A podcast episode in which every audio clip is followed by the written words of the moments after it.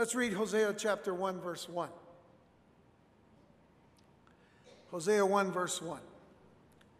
The word of the Lord that came unto Hosea or Hoshea, the son of Beeri, in the days of Uzziah, Jotham, Ahaz, and Hezekiah, kings of Judah, and in the days of Jeroboam, the son of Joash, king of Israel.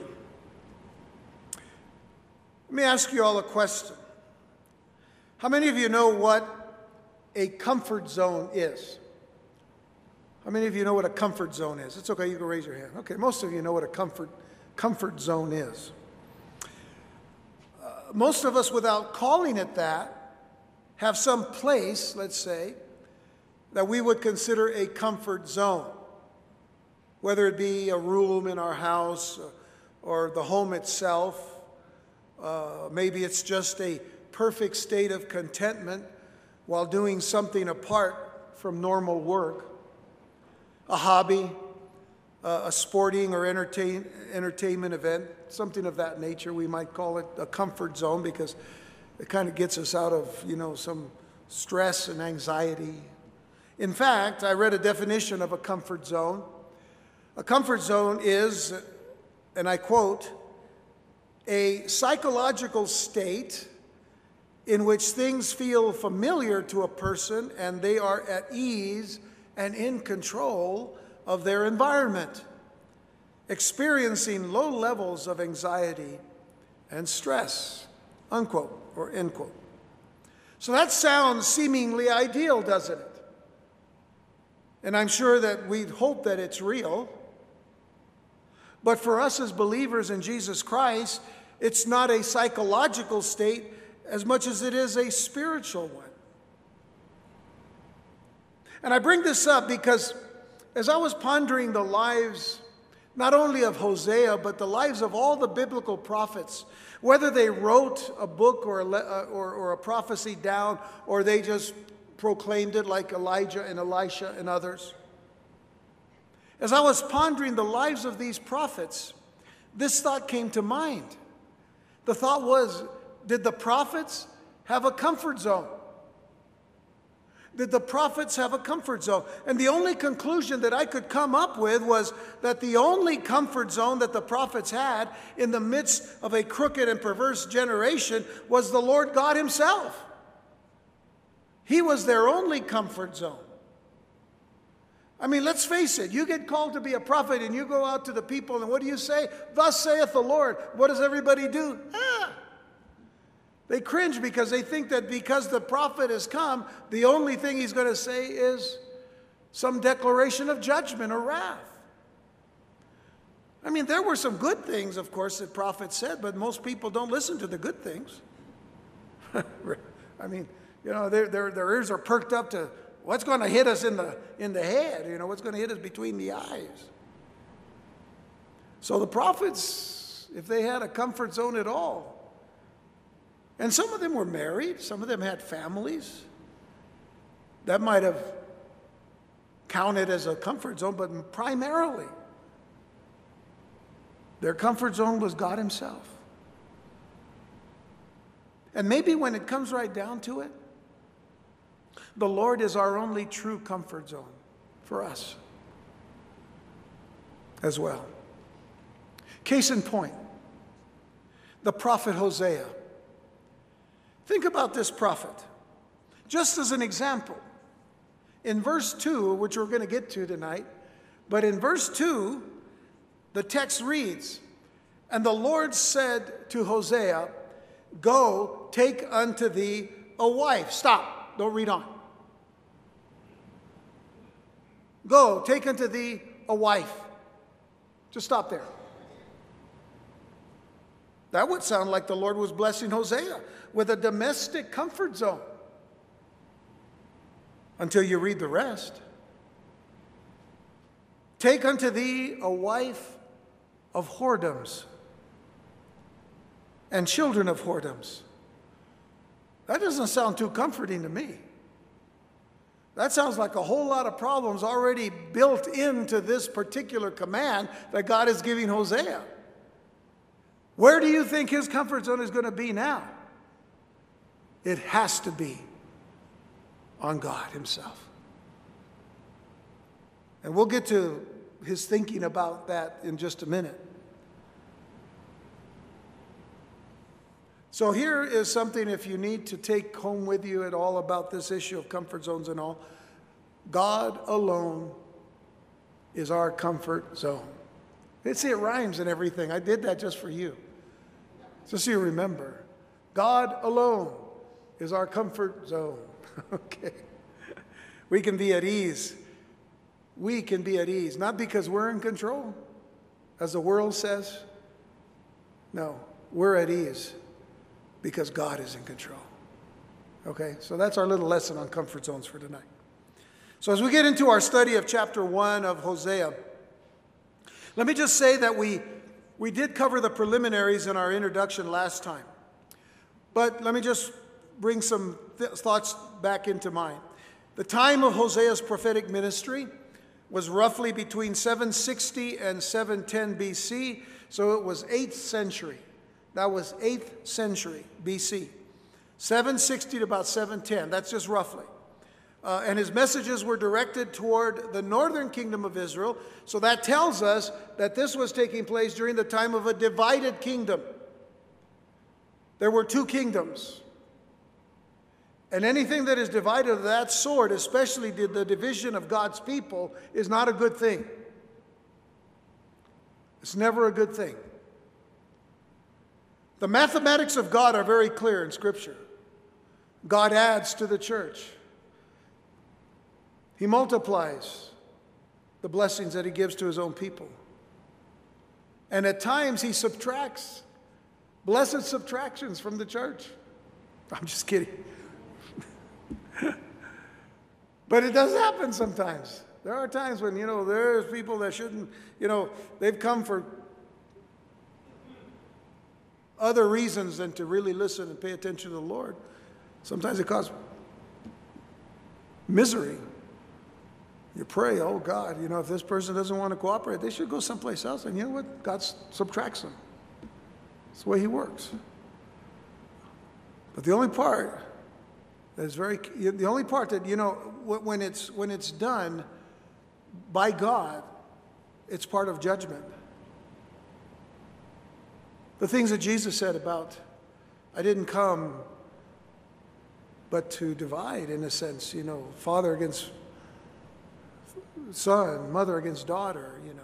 Not that he came with that intention, he came by his very coming as Messiah has split homes of those who, who believe and don't believe.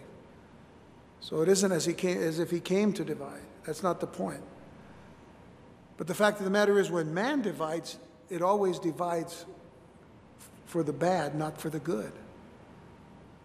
So God will use it, God will uh, do something with that, but just understand that. The kingdom was divided. There was a northern kingdom that didn't want to worship the God of Abraham, Isaac, and Jacob in the proper way, in the biblical way,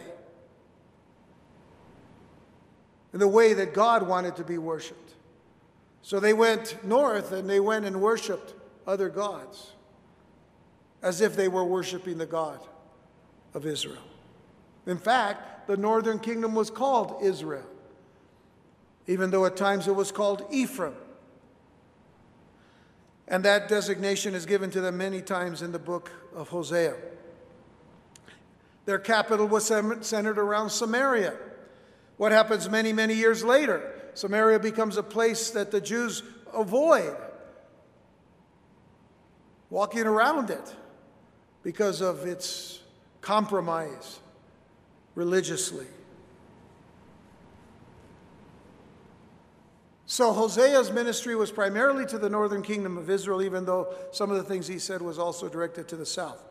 But it's interesting that the prophet's name, Hosea, that is how it is pronounced in Hebrew, Hosea, is the same name as the last king of the, the, the northern kingdom of Israel, and that was Hoshea. We'll talk about him in just a minute in 2 Kings 17. But it was also, the name Hoshea was also the, the original name of Joshua. It was the original name of Joshua. Take, for example, Numbers chapter 13, verse 8, where it says, Of the tribe of Ephraim, Joshua was actually from the tribe of Ephraim, Oshea, which is his name, uh, uh, original name, Oshea, the son of Nun. In verse 16, eight verses later, it says, These are the names of the men which Moses sent out to spy out the land. And Moses, notice what it says, and Moses called Oshea, the son of Nun, Yehoshua. Yehoshua. So now let's, let's look at his name and what it means. We said last time that the name Hosea or Hosea or Oshea literally means salvation. It means salvation. But when you add Yahweh to it or Yehoshua, what you are saying is the Yah is God, the salvation. Yehoshua, God the salvation. God is salvation, in other words. That is the name given to the Messiah. Yeshua, the shorter derivative. Yeshua, same thing. God is salvation. And so Yehoshua was Joshua, transliterated with a J because there's no J in the Hebrew language. So it's Yah, Yehoshua. That's why Jesus is called Yeshua. So that's just a little lesson on, on the name of, of Hosea and of Jesus and of Joshua. Nothing is known of Hosea's family background except that he was, as we said last time, the son of Be'eri, which literally means well of God. And as already mentioned in verse 1, the ministry of Hosea extended for a good number of decades in the 8th century BC through the reigns of the five kings mentioned, as we read Uzziah, Ahaz, Hezekiah, uh, and, and those are the four kings. And then also is included Jeroboam, the son of Joash, which would be Jeroboam the second.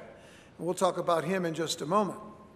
So there were four kings of the southern kingdom of Judah mentioned, and one king of the, of the northern kingdom, and that is King Jeroboam II. Now, there were actually six kings. Now, you need to follow along here. This is important. There were actually six kings that followed within the same time frame that followed Jeroboam II during the reigns of those four Judean kings, the four kings that are mentioned in verse 1. And it may be that these six kings were omitted by the prophet Hosea simply to highlight and to point to the legitimacy of the line of David in Judah. These four kings, uh, for the most part, were good kings. All the kings of the northern kingdom of Israel were all bad kings. There was not one good king in the whole bunch. Now, God did use a couple of them at times, We'll talk a little bit about that through our study of the book of Hosea, but it was very rare and it was only primarily because God could use them when He did. And again, I'll talk about that later. Now, bear with me as I present this list of the six kings that followed Jeroboam II and the reason for mentioning them. First of all, Jeroboam II reigned 41 years. And of course, he did evil in the sight of the Lord. So now the first of the six kings that followed Jeroboam was a man named Zechariah, Z A C H A R I A H. Zechariah, and he only reigned six months. I'd like to have you turn to 2 Kings chapter 15. 2 Kings chapter 15. And what the writer of the, of the books of Kings mentions to us are the coinciding kings of Judah and their time frame as to when these other kings reigned in Israel, in the northern kingdom. So you'll notice in verse 8, that's where we'll start here tonight. Verse 8 In the thirty and eighth year of Azariah, king of Judah, did Zechariah, the son of Jeroboam, reign over Israel in Samaria six months. Now remember, Jeroboam II reigned 41 years. Here was one guy that only reigned six months. And notice that it says, and he did that which was evil in the sight of the Lord. You're going to see that a lot in 2 Kings chapter uh, 15. But he, he did that which was evil in the sight of the Lord, as his fathers had done. He departed not from the sins of Jeroboam the son of Nebat. That would be the first Jeroboam that actually started this whole process of getting Israel divided from the southern kingdom and of give, getting them to worship idols. That is why his name is mentioned every time that a new king pops up, because they did not depart from the sins of Jeroboam. They continued on in the very same sins. Secondly, following Zechariah was a man named Shallum, who had conspired against Zechariah, but only he only reigned one month. It wasn't a safe thing to be a king in Israel, in the northern kingdom. He reigned one month. Notice in 2 Kings 15, verse 10, the next verse. And Shallum, the son of Jabesh, conspired against him and smote him before the people. What did he do? He, uh, this uh, uh, Shallum conspired against Zechariah and he assassinated him. That's pretty much the best word to use. He assassinated him before the people and he slew him and, and reigned in his stead. In verse 13, it tells us Shallum, the son of Jabesh, began to reign in the ninth and thirtieth year of Uzziah, king of Judah, and he reigned a full month in Samaria. That was it, one month. And you're also going to notice a pattern. None of these kings are from the line of Judah. So they have usurped the authority of leadership and, and, and royalty in the nation of Israel as a whole. None of them are from Judah. Some of them are just uh, members either of, of the government or members of the military that just feel like they got to take over. So we're looking at a lot of stuff that you'd probably see on TV today. You know, some of these, uh, you know, game with Games of Thrones and all of this other stuff. Everybody's killing everybody, right? You don't have to go to HBO to watch this stuff. Just read the Bible. It's all around us. And the, then third, there was a guy named Menachem, a good Jewish name. Menachem, who killed Shallum in one month. And then he reigned for 10 years. Well, that was better than one month. 2 Kings 15, verse 14. For Menachem the son of Gadi went up from Tirzah and came to Samaria and smote Shallum the son of Jabesh in Samaria and slew him and reigned in his stead. They didn't like somebody, man, they were going to raise them up and assassinate him. Now, if you go down to verse 17, it tells us about his uh, it gives us the details of his, uh, of his reign. It says, In the nine and thirtieth year of Azariah, king of Judah, began Menachem, the son of Gadi, to reign over Israel and reign ten years in Samaria. And he did that which was evil in the sight of the Lord. He departed not all his days from the sins of Jeroboam, the son of Nebat, who made Israel to sin. Not one of them got away from that sin. They all just stayed in it, they seethed in it. They boiled in it. And it just kept getting worse. Because the fourth king that is mentioned was a man named Pekahiah, Pekahiah, who reigned two years. 2 Kings 15, verses 23 and 24. In the 50th year of Azariah, look at, look at Azariah, 50 years, and he's still reigning. And uh, how many kings have we had now? About three. So, in the 50th year of Azariah, king of Judah, Pekahiah, the son of Menachem, began to reign over Israel in Samaria and reigned two years. And he did that which was evil in the sight of the Lord. He departed not from the sins of Jeroboam, the son of Nebat, who made Israel to sin. Notice now the emphasis Jeroboam made Israel to sin, made God's people to sin, just like the serpent made Adam and Eve to sin. And then the fifth king was a king that name was Pekah, very similar to the guy that he assassinated. Pekah conspired against and assassinated Pekahiah and reigned 20 years. Verses 27 28. In the two and fiftieth year of Azariah king, man, Azariah keeps going on down there in the, in the southern kingdom of Judah, but not the kings in, north, in, in the north. Pekah, the son of Remaliah, began to reign over Israel in Samaria and reigned 20 years. And he did that which was evil in the sight of the Lord. He departed not from the sins of Jeroboam, the son of Nebat, who made Israel to sin. And now we get to the sixth, who was Hoshea. Interesting that his name is salvation. But he's mentioned in chapter 17. So go to chapter 17, two pages over because he conspired against Pekah and he assassinated Pekah and he reigned nine years. 2 Kings 17, verses 1 and 2. In the 12th year of Ahaz, king of Judah, began Hoshea, the son of Elah, to reign in Samaria over Israel nine years, and he did that which was evil in the sight of the Lord, but not as the kings of Israel that were before him. That's an interesting little change there. We're not going to talk about that tonight.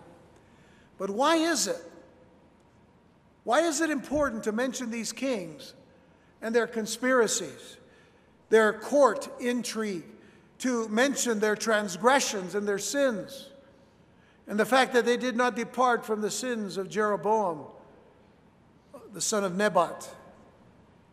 Well, that is because from Jeroboam's time, all of Israel's kings, all, not some, all of Israel's kings worshiped false gods. All of them worshiped false gods. Yes, they were allowed to be prosperous for a time. But they were also given the opportunity to heed the warnings of the prophets. And boy, did they have prophets. Jonah would be one to consider a voice that they would have heard much, many years before the 8th century, actually in the 9th century, with, with uh, what was happening after the divided kingdom. Uh, but there was Amos in the north, there was Isaiah in the south, there was Micah both in the north and south, and then, of course, Hosea in the north and they were given opportunity to heed the warning of the prophets and to repent of their wicked ways. Idolatry, primarily idolatry, but every sin is connected in some way.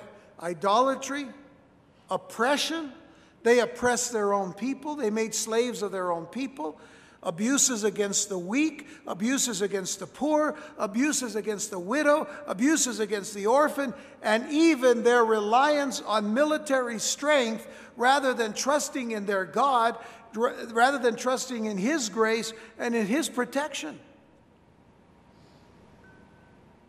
They became self sufficient. And they worshiped idols and they worshiped false gods.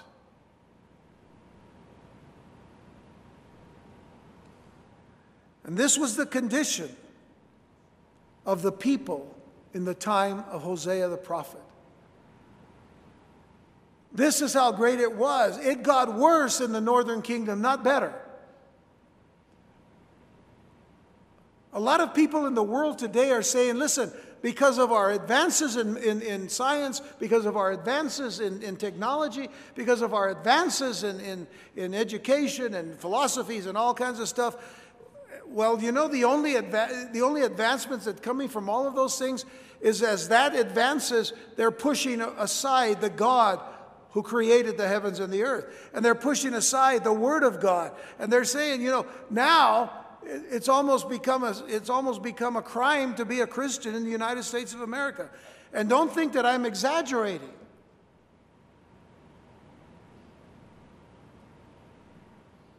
And even if I th- even thought for a moment I was exaggerating a little bit, it will not be exaggeration in months or weeks or years to come.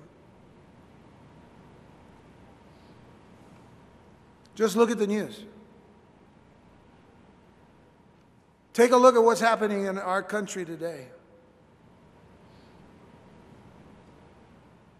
Back at the beginning of this year, I, I was, I was mentioning about uh, the scientists and the, university uh, researchers and all that have had so much to do with the advancement of artificial intelligence. And how in artificial intelligence today, they're already becoming uh, th- themselves so bold to say, well, you know, we're the gods now. We are gods because we've created an intelligence that's greater than the, the intelligence of mankind. And if anybody challenges me, I'll kill him. I'm not exaggerating about that. I mentioned that that night that we had that prophecy update. There was one, the professor looked like a professor with a little thin black tie and a suit on, and yet he had that boldness to say, Don't, don't mess with me. That's crazy stuff, isn't it? But that was, that was happening to some degree in Israel, the northern kingdom of Israel, and eventually would happen even in the southern kingdom later on. So there's the, there's the, the landscape. There is the spiritual landscape that Hosea had to deal with.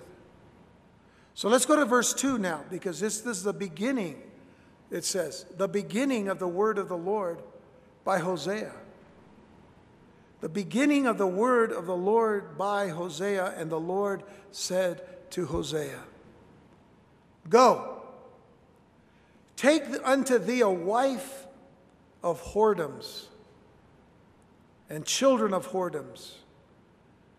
In other words, go and marry a harlot.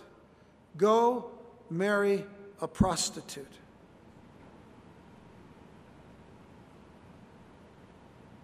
for the land has committed great whoredom, departing from the Lord. Now, there is nothing in the text here to suggest that Hosea the prophet was a man of wealth or position. He's just called Hosea the son of Beeri. If anything, he was certainly a man of the land, called to his land called to his people to proclaim the message of God, the message of the God of Israel to a people who had gone astray through rebellion and disobedience.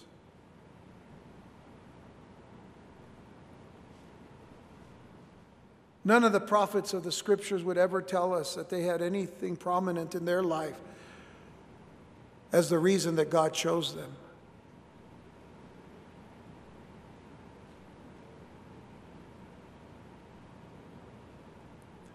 But what we do know implicitly is that Hosea made himself available to his God.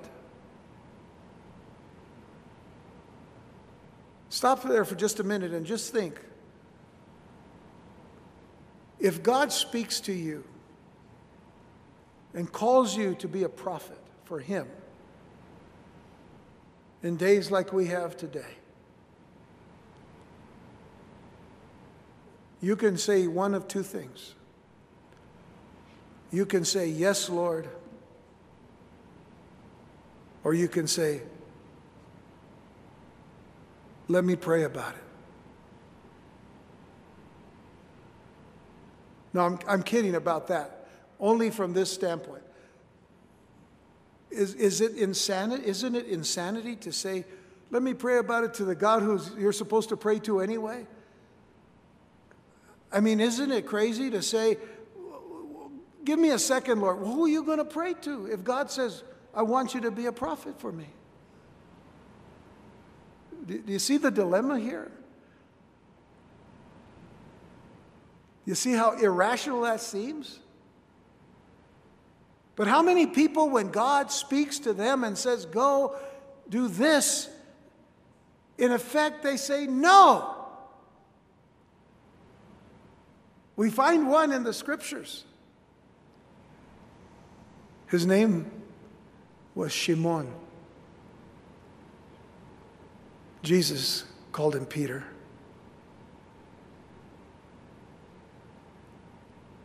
Nay, Lord. Everybody else looking around, he said no to Jesus. Well, I'd be, I'd be a little concerned myself. You don't say no to Jesus. Not so, Lord. You don't say no to the Lord. God calls you, you say, Yes, Lord. Hosea was available. He just, uh, what I'm, the point I'm making is he's making himself available to God because God has spoken to him. We'll talk a little bit more deeper about this in a moment. He made himself available to his God and was obviously obedient to do what the Lord would instruct him to do. In this case, he was instructed to illustrate to the nation of Israel their unfaithfulness to their God by the very woman the Lord commands him to marry, which is a prostitute.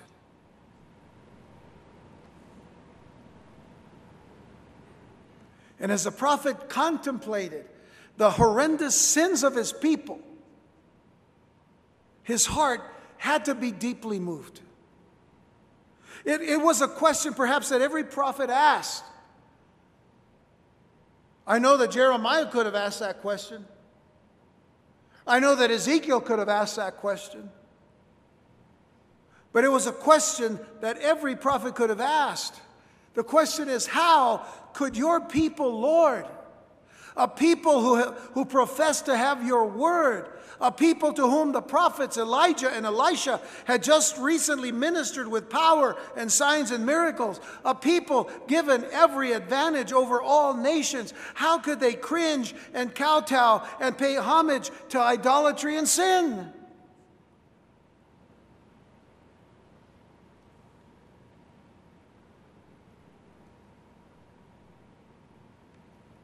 I think we can ask the same question about the way people live their lives who, who confess or, or maybe not confess, but profess Christianity or profess a belief in Christ. And yet their lives do not reflect it.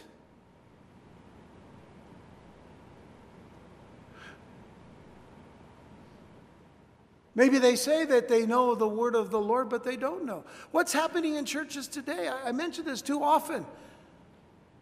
And I'll keep mentioning it until the Lord comes. But more and more churches are getting further and further away from God's Word. And if they use it at all, they, they use it to find things that they can take out of context so that they can promote what they're wanting people to believe. Things are moving today rapidly toward a Christian universalism. And that, that's, that's an oxymoron from this standpoint. What universalism is, is that everyone comes to the same God. This is the reason why some churches today are, are uh, embracing Chrislam, trying to bring uh, Christianity and Islam together because we're so compatible. If that were the case, why are they killing Christians in, in, in, in Egypt? Why are they killing Christians in Syria? Why are they killing Christians in Iraq? Why are they killing Christians? Period. In Iran. We're so compatible. Part of their religion in Islam is, is, is to lie. Do you know that some churches have had, had, had imams come and, and they want to you know, open up their, um, their pulpits to them so that they can come and speak a little bit about their, you know, the connection between Islam and Christianity. This was a very special study that one of our speakers at this last conference uh, that I was at in, in Wisconsin spoke on who was at one time a Muslim himself and now is a believer in Jesus Christ. And he says, You know what they do? They'll go into churches, They'll talk a little bit about some, you know, the Islamic Jesus and whatnot. And then the imam will go up and he'll say a prayer. And people and, and the pastor will say, Oh, isn't that a beautiful the way he prays and the, the rhythmic sound of this, you know? And he says, he says, I've been there. You know what he's doing? He's cursing the Christians. Nobody knows this. Nobody knows uh, uh, Arabic. But in Arabic, he's cursing the Christians. What's written all around the, the, the Dome of the Rock inside in Arabic is curses to the Christian faith and the Jewish faith.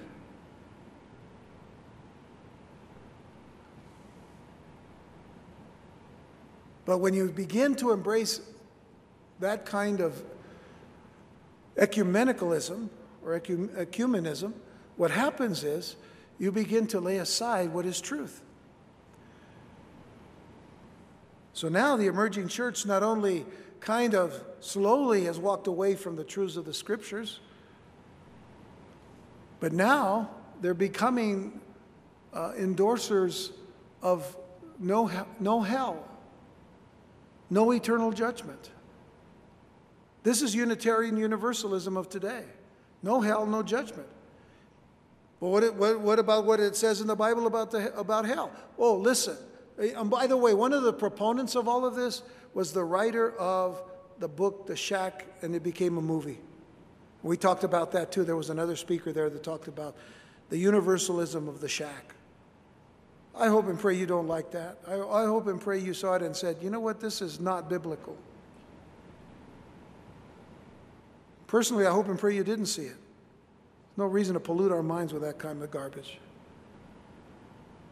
But the person who came and spoke about it is a personal friend of that, of that author, Paul Young. Knows him.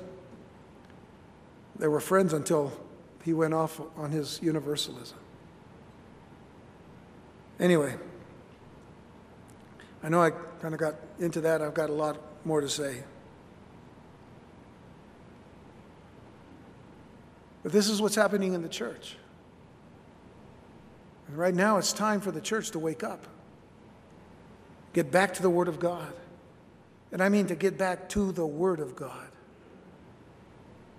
And I'm going to say it I, there, there are certain biblical translations that I, I do not recommend because they have changed the Word of God to endorse certain pet theologies that don't really stand to the fullness of the Word of God when studied properly and right.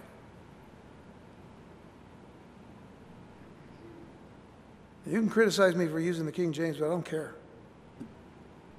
I find that the manuscripts on which the King James Version uh, came about are reliable and have been for hundreds of years. Nothing wrong with that.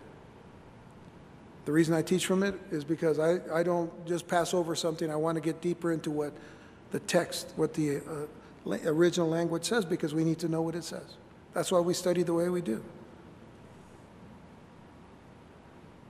I'm not here to make you feel comfy, lovey feely, but I love you in the love of the Lord. Love each and every one of you. Because I want you to go to heaven. I want you to spend eternity with Jesus. So I want to be faithful to that. But I'm not faithful if I, if I wash this, water this down, whitewash it. That's not faithfulness. The Word of God can hurt, but so does medicine, so does surgery. That's why the, that's why the, the, the Word of God is a two edged sword. It cuts deep, but it also heals.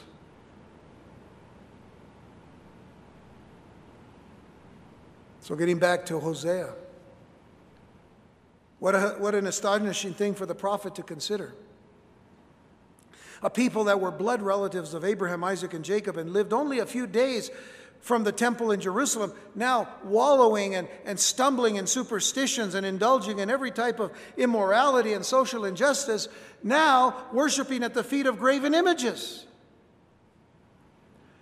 And the thoughts of Isaiah or of Hosea could have been surely they have sinned away any hope whatsoever of God's forgiveness and His glorious grace, how could the Lord God still love such a people? And if He did still love them, to what extent and to what lengths would His love now go?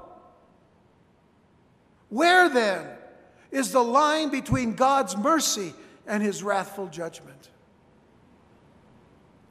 I wonder sometimes what the voice of God sounded like when speaking to his servants, the prophets. What did God's voice sound like?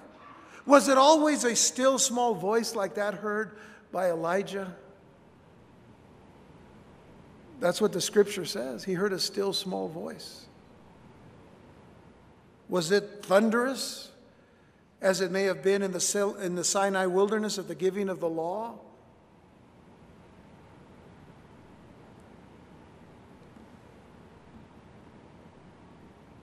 The voice of God at the baptism of Jesus.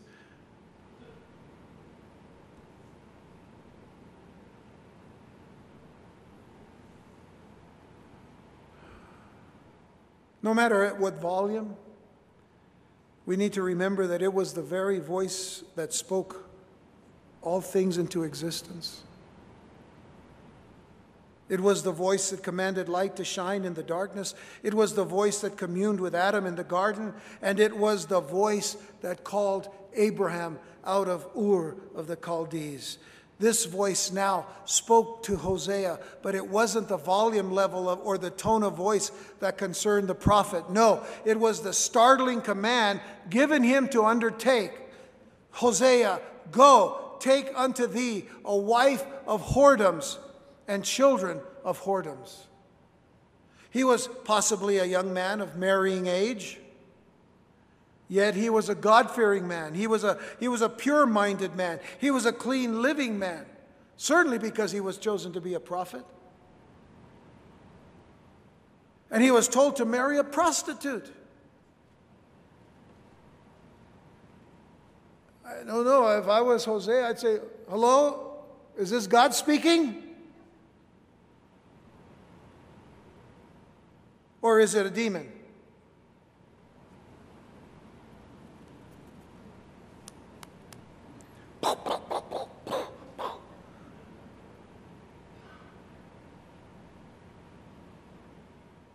Could the one who was described by another prophet, Habakkuk, in Habakkuk 1.13, where he calls him, Thou art a Thou art of purer eyes than to behold evil, and canst not look on iniquity. Wherefore lookest thou upon them that deal treacherously, and holdest thy tongue when the wicked devour the man that is more righteous than he?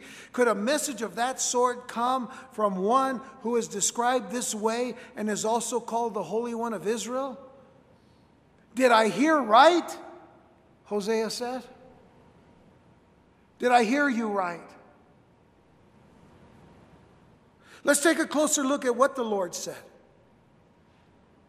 First, the Lord made no suggestion. God did not make a suggestion to his prophet, he gave him a command go, go. Go a, just a simple command, but it is the most profound command. Go. What's the first thing on your mind when God says go? Uh, me? uh, which way? Uh, now? That's the question. Now? He gave him a command.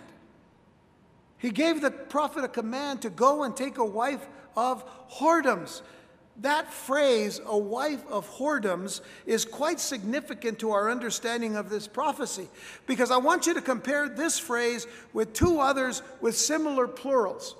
A wife of whoredoms, not just whoredom, but of whoredoms, plural. It's plural in the Hebrew, plural in the English. Compare this with two other plurals Psalm 5, verse 6. Excuse me. Psalm 5, verse 6. Uh, we don't understand the fullness of this verse. We're not here to, to look at it, but just to take the plural. Thou shalt destroy them that speak leasing. The Lord will abhor the bloody and deceitful man. In the Hebrew, in the original Hebrew, in, in, in the uh, in the text, it literally is a man of bloods, a man of bloods. Bloody and deceitful is in the Hebrew literally plural, man of bloods. The second example I want you to see is, is more familiar Isaiah 53, verse 6. I'm sorry, Isaiah 53, verse 3. Isaiah 53, verse 3, where it says of Yeshua, because he is Messiah, it is speaking of Messiah. It says, He is despised and rejected of men. And get this, a man of sorrows and acquainted with grief. And we hid, as it were, our faces from him. He was despised, and we esteemed him not. So, as I said in, in the Psalm 5, verse 6 passage, the phrase bloody and deceitful man is literally a man of bloods, which refers to men given over to murder. And not just to murder, but serial murder. I mean, just killing and killing people. In the Isaiah passage, a passage again which speaks of Messiah, the phrase a man of sorrows reveals the Lord's complete life and ministry, that they were overshadowed by sorrow. A man of sorrows. Well, let's face it, here was a man who was all man, but he was all God. Nonetheless, he came to bear upon himself the sin of the world. And for that time, he was a man that was overshadowed by the sorrow of those that he came to save because of their sin. Therefore, the phrase a wife of whoredoms refers to a woman who is repeatedly guilty of sexual immorality. Repeatedly guilty of sexual immorality. Now, we could speculate that she was possibly a temple priestess or a temple harlot who was kept by the despicably perverse priests of Baal and Ashtoreth to serve the lusts of the Canaanite religion's followers. That didn't just happen then, it's happened down through history. She may have been a common call girl who made her living this way.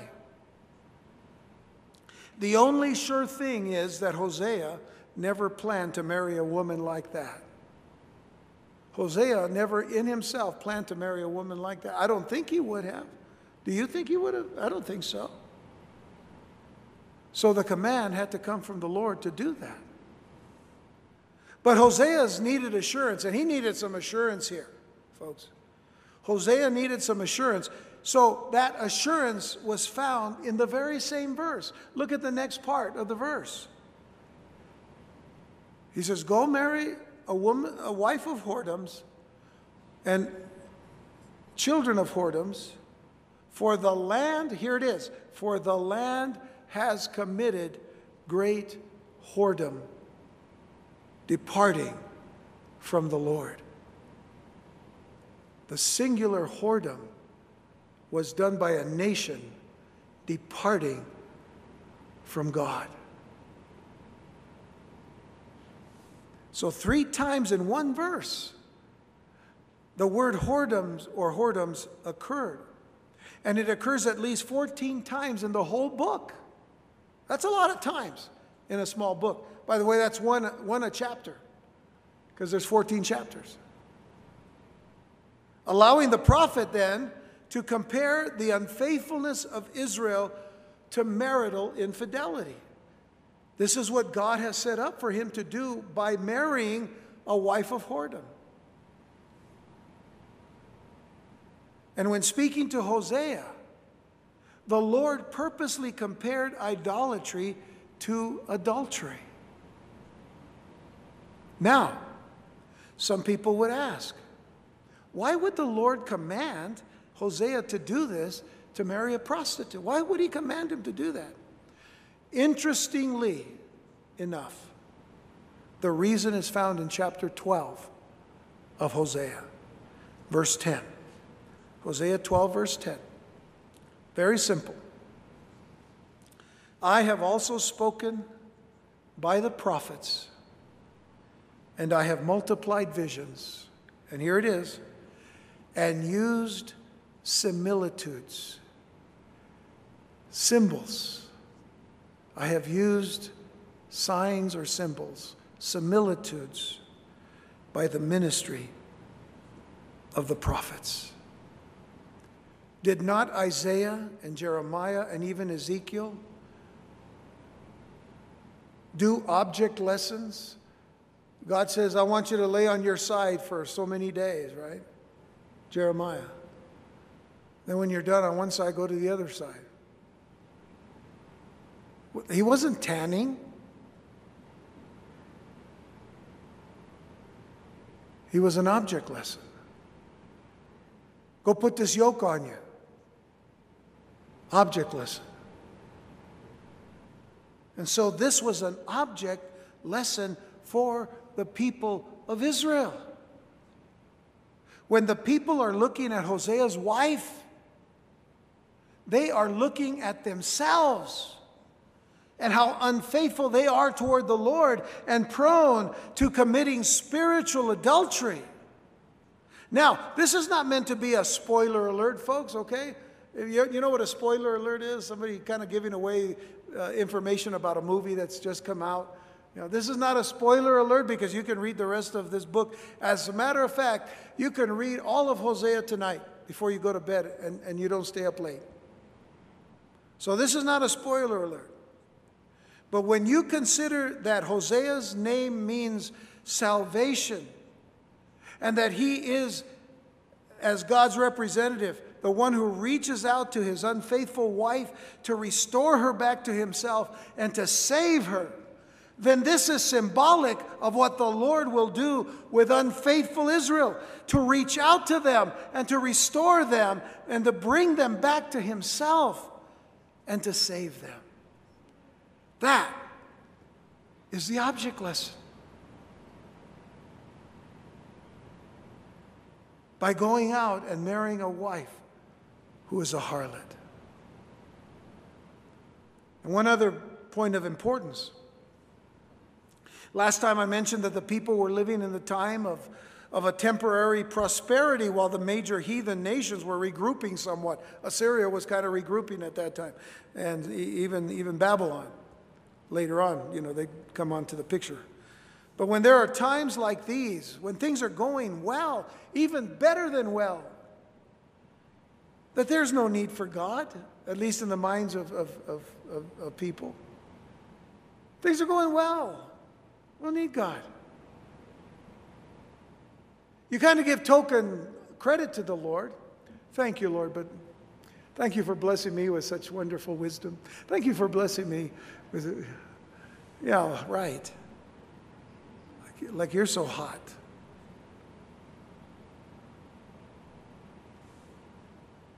Instead of going to the true and living God to worship Him and to honor Him for His provision and His grace, they went after the gods of pleasure. They went after the gods of sexual desire and prosperity, money, power, and intellect. It's happening still today, and sometimes even in the church.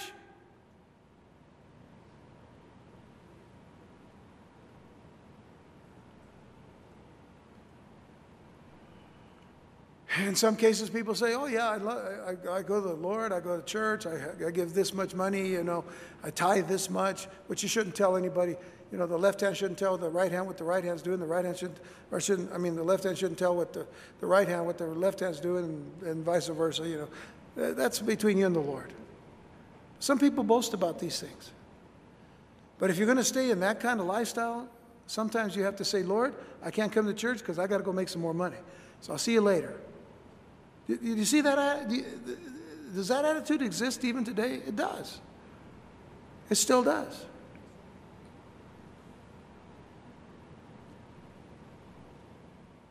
And so, in doing all of that that I just that I just described, this they were committing spiritual adultery against the God that married them at Sinai. I'm talking about northern kingdom of Israel. They're committing spiritual adultery against the God that married them at Sinai, and when they accepted his covenant, there was an acceptance of a covenant. Turn to Exodus 19. I only have a couple of minutes, but I'm going to finish my study, okay? So uh, just, just understand that uh, you can ask the Lord to take back the hands of time for just a few minutes. Just a few, and then, you know, we'll be okay. Exodus 19, verses 3 through 8. You're familiar with this passage. And Moses went up unto God, and the Lord called unto him out of the mountain, saying, Thus shalt thou say to the house of Jacob, and tell the children of Israel, Ye have seen what I did unto the Egyptians, and how I bare you on eagle's wings and brought you unto myself. Now, therefore, if you will obey my voice indeed, look at that. If you will obey my voice indeed and keep my covenant, then you shall be a peculiar treasure unto me above all people. For all the earth is mine. If all the earth is mine, as God says, and He loves His people, He's going to bless His people, don't you think all the earth is ours because it's His? It's going to be our inheritance because He's our Father and we're His, his, his children. So, what do we have to worry about? So He says, then you shall be a peculiar treasure unto me above all people, for all the earth is mine, and you shall be unto me a kingdom of priests, which means just what it says. You'll be a kingdom of priests, kings and priests, and a holy nation. These are the words which thou shalt speak unto the children of Israel. And Moses came and called for the elders of the people and laid before their faces all these words which the Lord had commanded him. Listen, and all the people answered together. Listen what they said. They said, All that the Lord has spoken, we will do. That's quite a pledge. All that the Lord has spoken, we will do. I mean, come on. We were given 10 commandments. We can count those on our hands. And if anybody ever chops off our hands, we can count them on our feet and our toes. We can do 10. Folks, they couldn't do one in the garden. How are we going to do 10 by ourselves without God's help? And Moses returned the words of the people unto the Lord. So now some people believe that, you know, going back to Hosea and his wife, that the woman may not have been a prostitute when Hosea married her, but, li- but later then became a prostitute. But it seems more likely that she was a prostitute when he married her because that would best symbolize Israel's relationship to the Lord throughout most of their, throughout most of their existence. Because he called Israel in their idolatry. You'll see that in just a moment. He called Israel in their idolatry. Don't forget that the Lord grieved over them when they forsook him for the false gods of the land of Canaan and before Moses died, and before Joshua, his successor, died. Idolatry was still a dilemma for Israel. Two more, two more passages, I think. One, two, yeah, two, two more passages. Deuteronomy 31, verses 14 through 16. Now, that doesn't seem like a lot. Three verses. They're really long verses. Okay, so here we go. And the Lord said unto Moses, Behold, thy days approach that thou must die. Call Joshua and present yourselves in the tabernacle of the congregation that I may give him a charge. And Moses and Joshua went and presented themselves in the tabernacle of the congregation. That was just one verse. Verse 15 And the Lord appeared in the tabernacle in a pillar of a cloud, and the pillar of the cloud stood over the door of the tabernacle. And the Lord said unto Moses, Behold, thou shalt sleep with thy fathers, and this people will rise up and go a whoring after the gods of the strangers of the land, whither they go to be among them, and will forsake me and break my covenant which I have made with them. He's telling them this is what they're going to do. The very same people who said, All that the Lord has commanded, we will do. But let's, let's, let's close with what Joshua says Joshua 24. You all are familiar with this passage, one of my favorite passages of Scripture. But I want you to listen, read between the lines a little bit. Verse 14, Joshua 24. Now Joshua is getting close to his death. And he says, Now therefore fear the Lord. In other words, worship the Lord, serve the Lord, honor the Lord, respect the Lord, bow to the Lord, fear the Lord, and serve him in sincerity and in truth.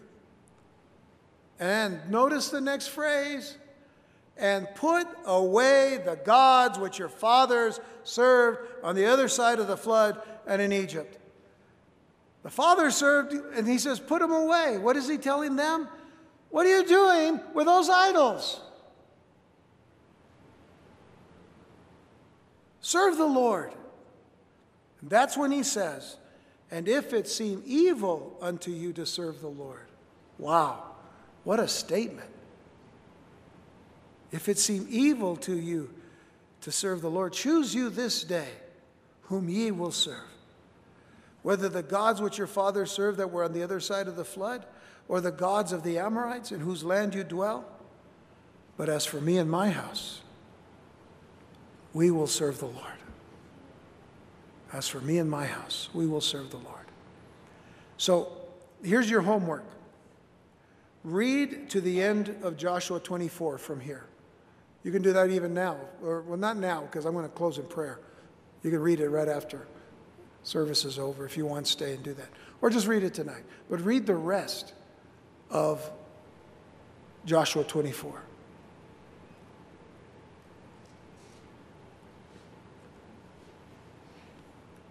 Some people are acting as if it's evil to serve the Lord today. Prophet Isaiah said that we are to beware of a time when man will be saying that that which is good is bad and that which is bad is good. Well, we're living in those days and times today.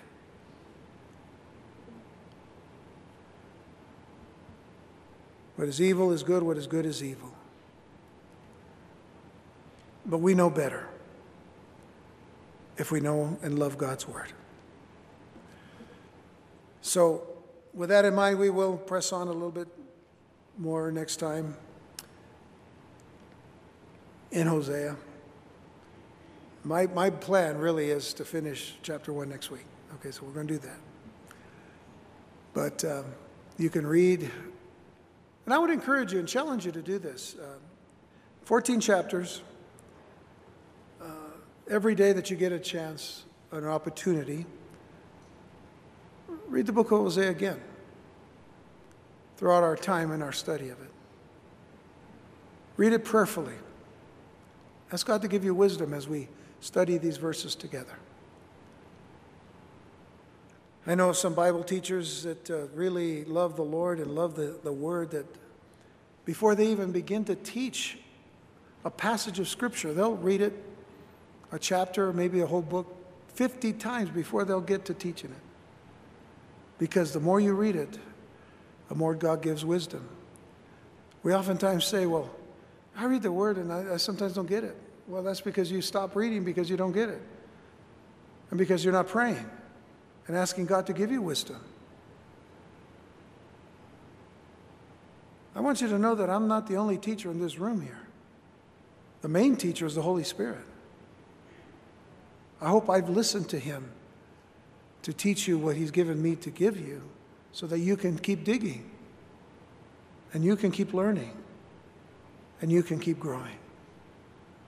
So let's, let's, let's approach this book and our study in it in that, in that manner, in that respect.